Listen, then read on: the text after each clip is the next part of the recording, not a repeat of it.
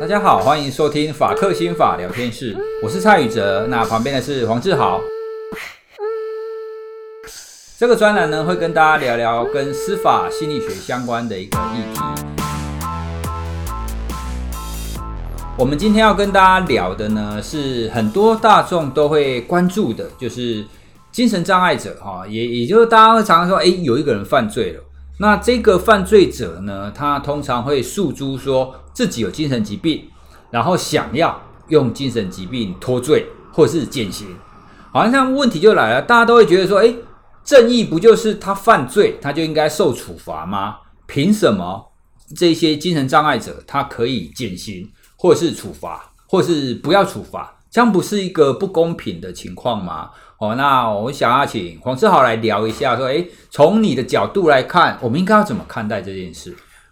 各位听众大家好，我是黄志豪，那现在担任律师哈，同时也是司法心理学的研究者，这样，那今天很高兴可以跟蔡老师一起来聊这个主题哈。刚刚蔡老师开场有提到这个问题，我认为这是一个大哉问。那这样的大哉问，其实我倒觉得可以从心理科学跟司法的共通理念来看。这个理念就是我们怎么看待人类这件事情。目前的科学在累积了过去的哲学思维到今天的法律发展，我们大概都可以认可说，基本上一个人如果是属于正常人的范畴，他的行为违背了社会大家一般可以接受的行为上的期待，超出了可以接受的领域的时候，那他就应该受到行为上的处罚或者是修正。那至于什么行为超出了所谓的社会通念的期待，违背了这个大家所认识的这个法律感情呢，那就随着社会文化而定。例如举个例子，在台湾被认为是犯罪但国外不认为是犯罪的，像我们的邻国日本，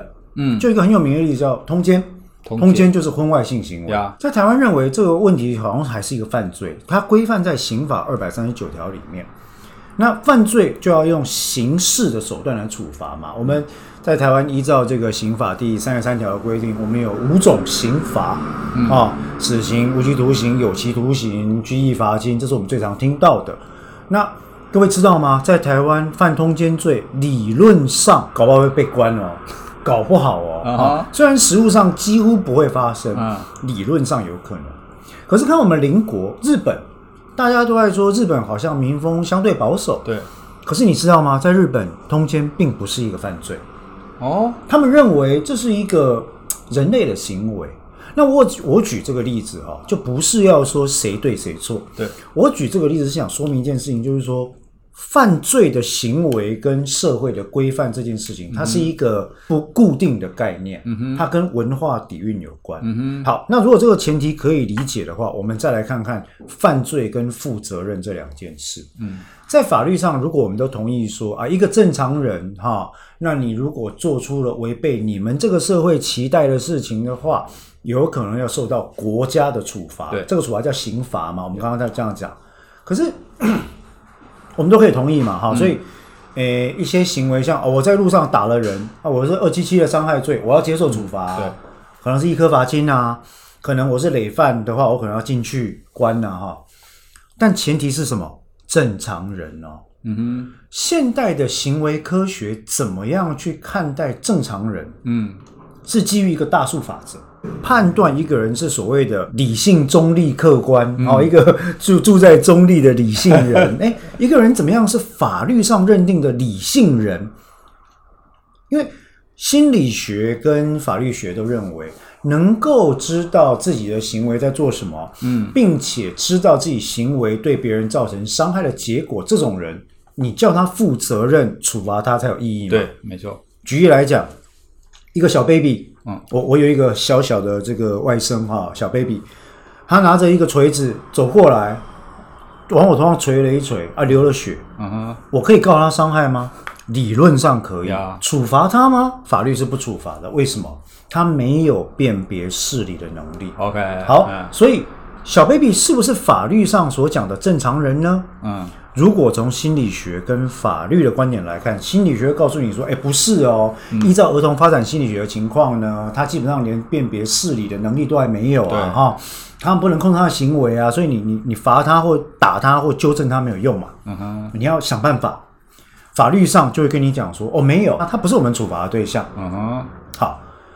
照这个例子，如果大家可以理解的话，我们就要来看下一个例子了。嗯、所谓的正常人，还有另外一种类型，让大家会感到疑问的是，有些人很可能确实是罹患了精神障碍，嗯，或者是所谓的心智缺陷。对，一般我们说到精神障碍的时候，通常指的是在法律上，例如说我们讲到这个 mental disorder， 指的是精神疾病，嗯，或疾患，好像。当代我们很常见的啦，这个所谓的思觉失调啦，然后精神病的类型，或者是一些我们以前叫做官能症，现在就大家就把它改名比较多，例如说像是这个所谓的情绪性的疾患，嗯，这些都是哈，什么忧郁症啊、躁郁症啦、哈等等。那这些如果确定是罹患了精神症状的人，他很可能就没有办法被认为是所谓的正常人。Yeah.合理，因为他受到了疾病的影响。那所以我们如果可以接受前面的这个事实，这个事实就是说啊，某程度上来讲，罹患了某些疾病严重到一定程度的人，没办法跟正常人摆在一起看了。对。那如果他做错事呢，我们恐怕就必须回到小 baby 打人那个例子，去想说，我不可能关小 baby 吧？对。那如果今天既然小 baby 不是法律上所谓的正常人，完全行为能力的正常人，嗯，恐怕我们必须用类似的标准来看待罹患精神障碍的人呀，因为他不了解自己在做什么，对，他有很强烈的动机导致他没办法控制他行为，嗯，他不知道这样做的后果，或者是他就算知道，他深陷在自己的世界里面，而不能理解他后果的严重性，嗯。所以从这个观点来看，才会产生了在世界各国的刑法都统一有的规定，这不是有台湾有啊、嗯？所以各位听众，恐龙司法不是只有台湾才恐龙哈，这个全世界都恐龙哈，就是说全世界各国的民主法治国家，甚至集权国家在订立刑法的时候，都会考虑到这一条。对，事实上我就算以中华法治史的观点来讲，远从唐代以前。哦，唐代、宋代、哦、对于所谓的疯癫这件事情，不论罪，就是已经明白写在法典里面了。哦、这个是历史上是有迹可循的。是，所以恐龙的不仅仅是现代，过去也很恐龙啊。Okay, 那所以它背后是有一个思维存在，这个思维就是说，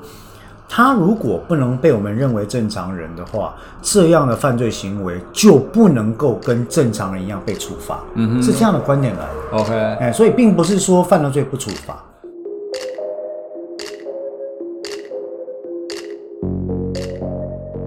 好，那这样子的观点，我们从这一些精神障碍者或者精神疾患者的角度来听，可以接受。可是啊，如果我们把这一些精神疾患他们所犯的罪，你像比较严重的，像那些重大的死刑犯啊，那他就会出现一个问题说，对，我可以谅解你，但是问题是。在我们的那种罪有应得或者是因果报应的这样子的概念底下，那谁来偿还我家人的这一条命？是不是应该要是谁杀了他，谁就要付出代价？理论上对，所以其实法律上不是也应该有这样子的概念在吗？他必须要付出相对应的代价在。这是一个很棒的问题啊、哦嗯！但是我接下来给的答案会有点颠覆大家的思维。嗯哼，好。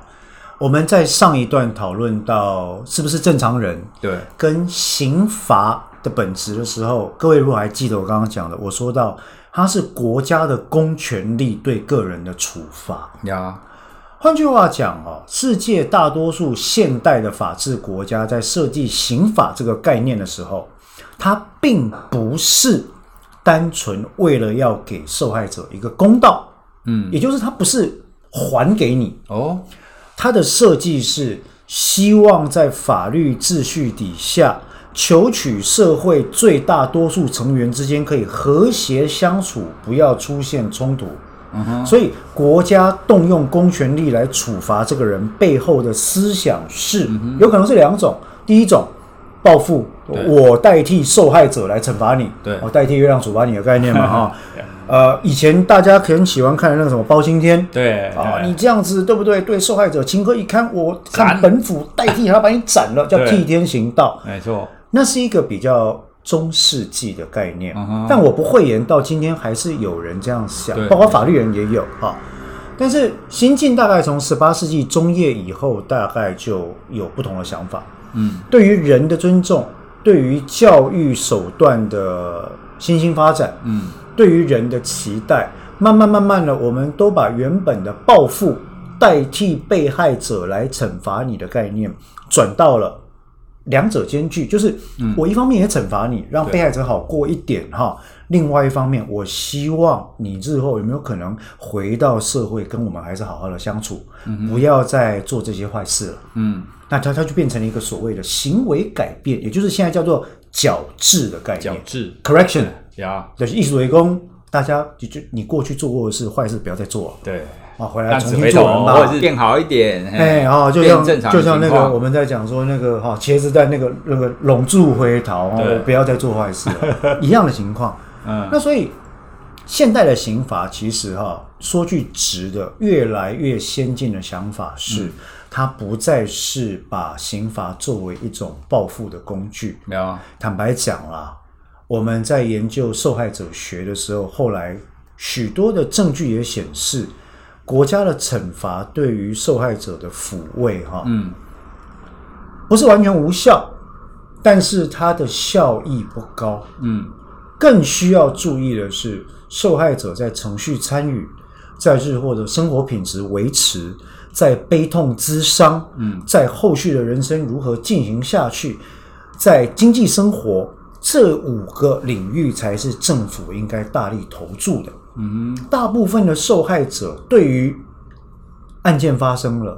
我身边的人或我自己受害了这件事情，在适当的辅导底下，他认识得到。可是重点是，我们要了解，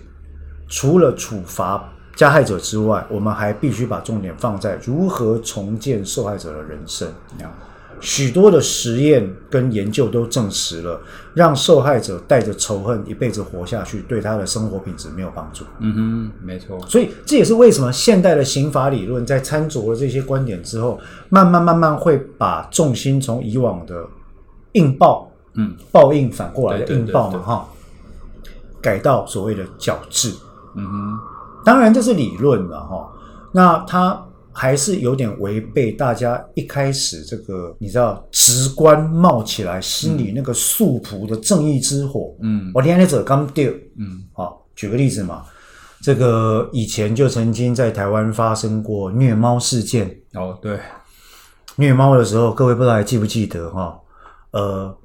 对于很多爱猫或者是爱毛小孩的人来讲，虐猫搞不好跟虐童是一样严重搞不好更严重但很可惜，当时的法令规章它是有漏洞的，就是说当时的这个动物保护法跟其他的法令呢，它对于虐猫杀猫的行为，那个时候没有办法处以比较高度的刑罚来警戒。可是你看那个时候虽然法律上没办法办它，可是我们一般的人民做出了什么反应？集结在警察局门口，被他出力，要打他，要围殴他，事实上他也施行正义他也被打了那这就是一个严重的落差的状况。所以我才讲说，理解到犯罪的本质，对于正确的认识，我觉得会有好处啦。把观点放在未来，我觉得会有好处。那这也是为什么我们今天在讨论到说，蔡老师问我说，那刑事责任能力，精神障碍者或心智缺陷者要不要负责这件事情，它不是一个可以那么简单一刀两切的议题，要或不要，因为它背后牵涉到了什么叫正常人，是不是跟大家都不一样？你们都爱吃青菜，我爱吃萝卜，我爱吃豆腐，我是不正常人，这样就不行的。按这个比赛就是被和谐到了极点，我们容许不正常到什么范围？然后不正常人要不要跟正常人负起类似的责任？如果强迫他负的话，会不会不公平？又这个不正常的状况是什么样的脉络引起？嗯哼，他自己能够负责吗？比如说，我们在精神医学上或心理学都已经肯认的一个事情是，支持系统这件事对于精神障碍的回复跟治疗有非常大的正相关。嗯，白话就是说，我跟你说啊，我家越有钱，嗯，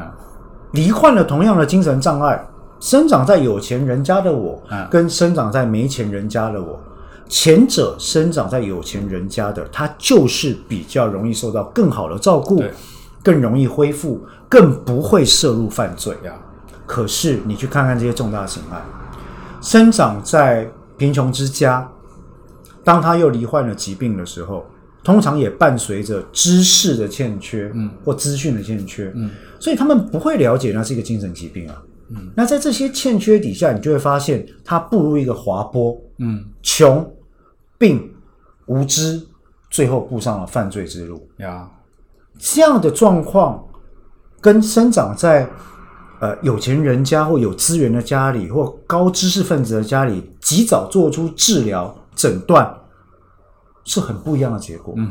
那所以我们在考虑到正常人的时候，大概不能够只看面向上，就是这个人惹不惹人厌。对，我还必须要去观察一下，就是说他的家庭背景，他自己对于自己慢慢生病这件事情、失去控制这件事情，有没有能够阻止的地方？当然听起来很违背直觉，可是各位，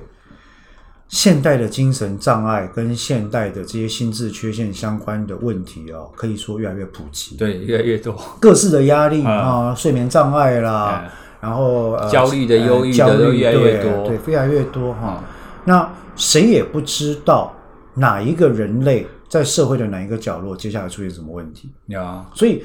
去思考这个问题，并不是要放过这些犯罪者，去思考这些问题，其实应该说是让社会可以有机会变得更好的一种措施。对。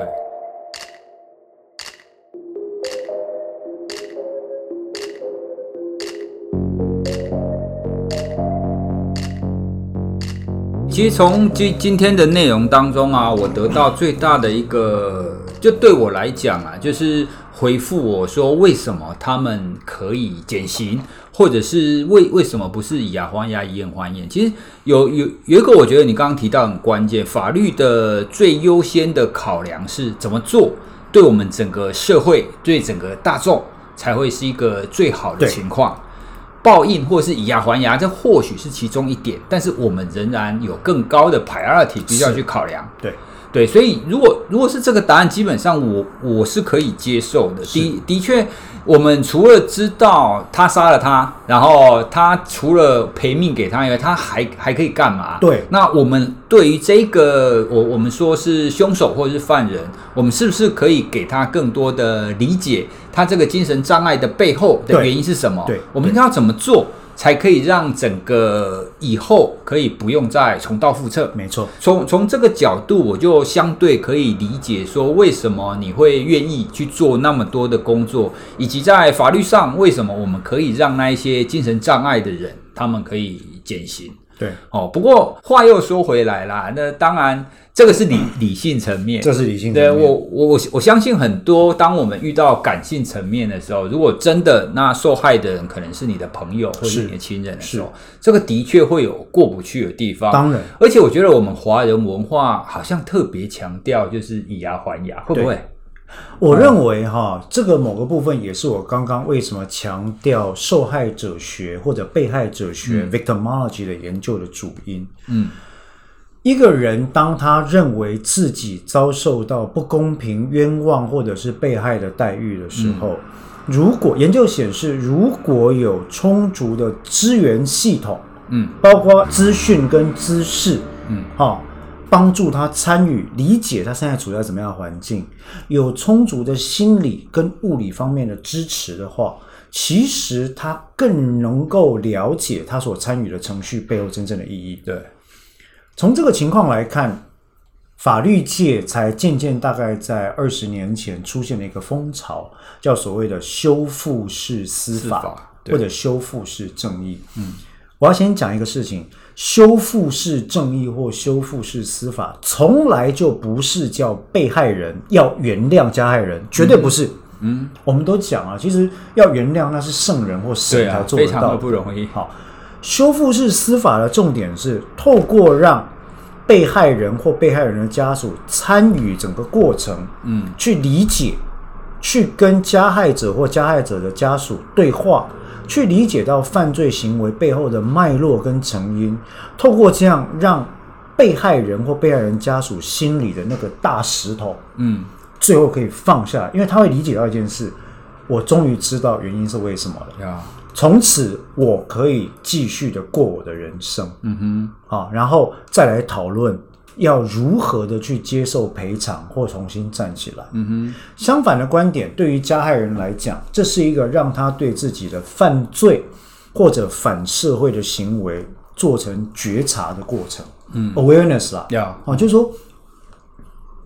你了不了解你的犯罪行为对于被害者造成了何等的损害？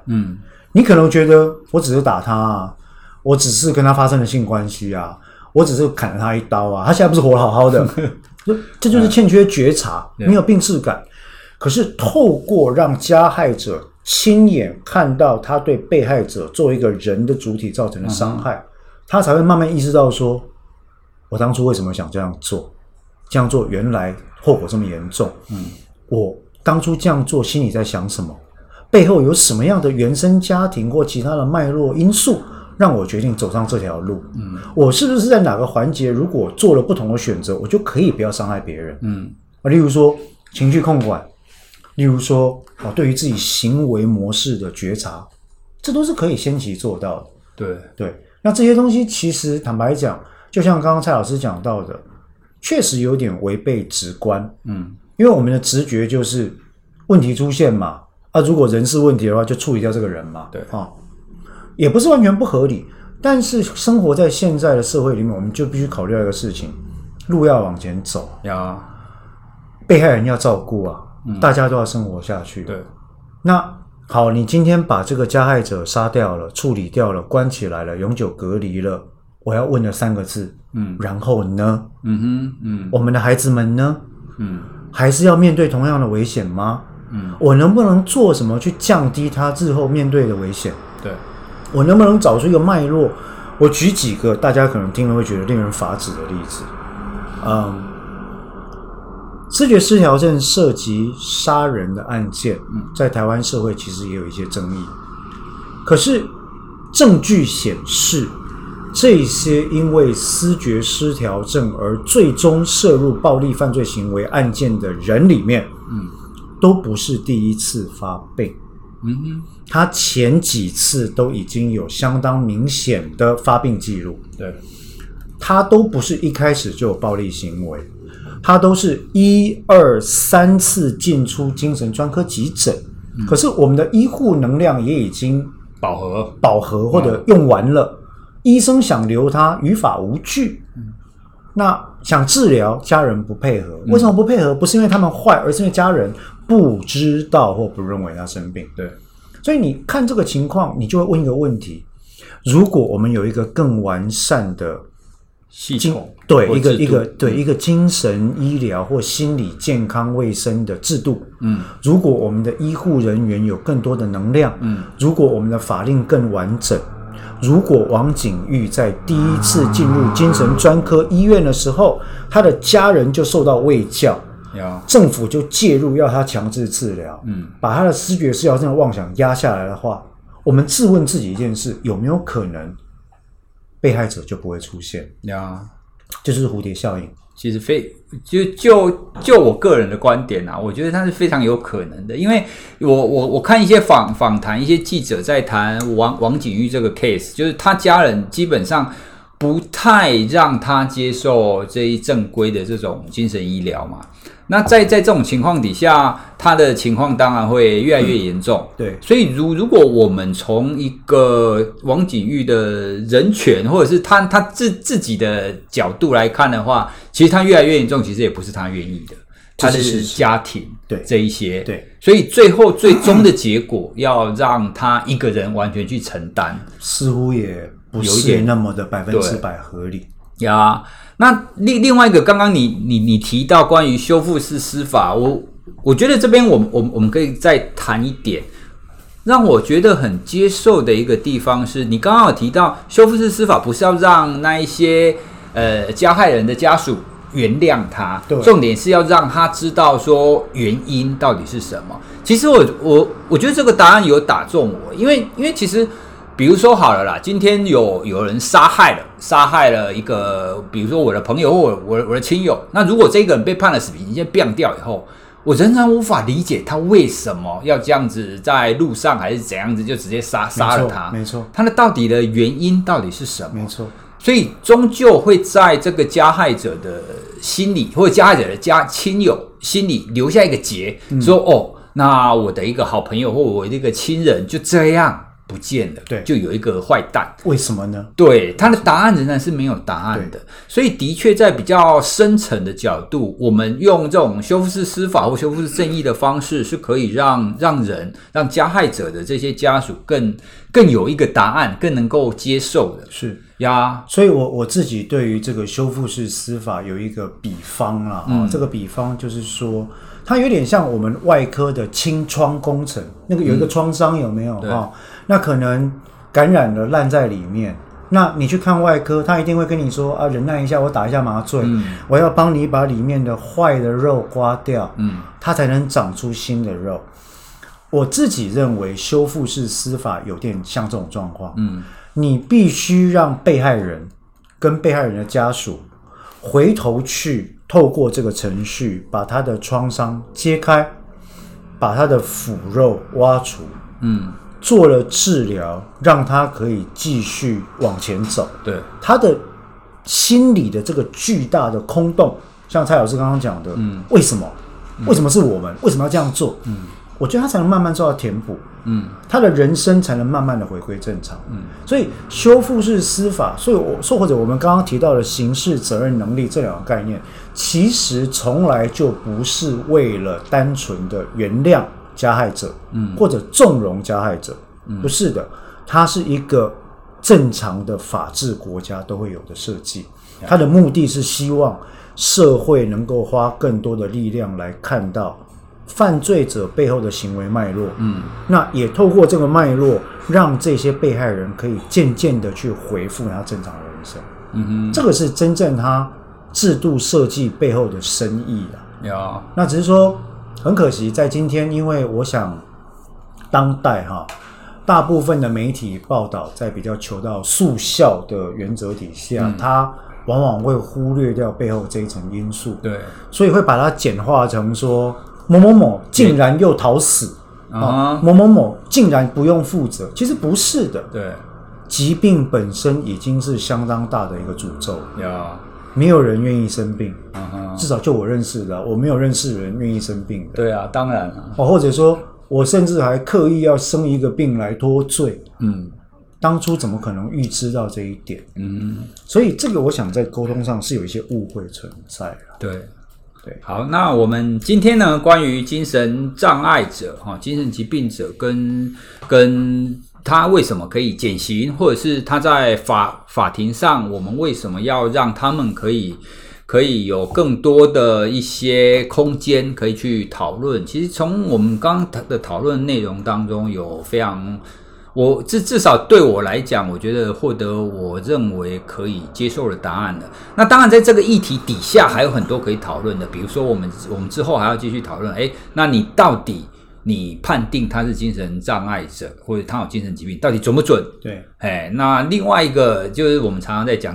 什么他到底有没有再教化的可能性？是，那这个可能是我们之后我们再来聊的这个部分。是，好，那今天呢这一集就先到这边，那之后呢也欢迎大家继续 follow 我们的法克刑法聊天室，来继续跟大家聊一些司法心理学相关的议题。好，拜拜，谢谢各位，拜拜。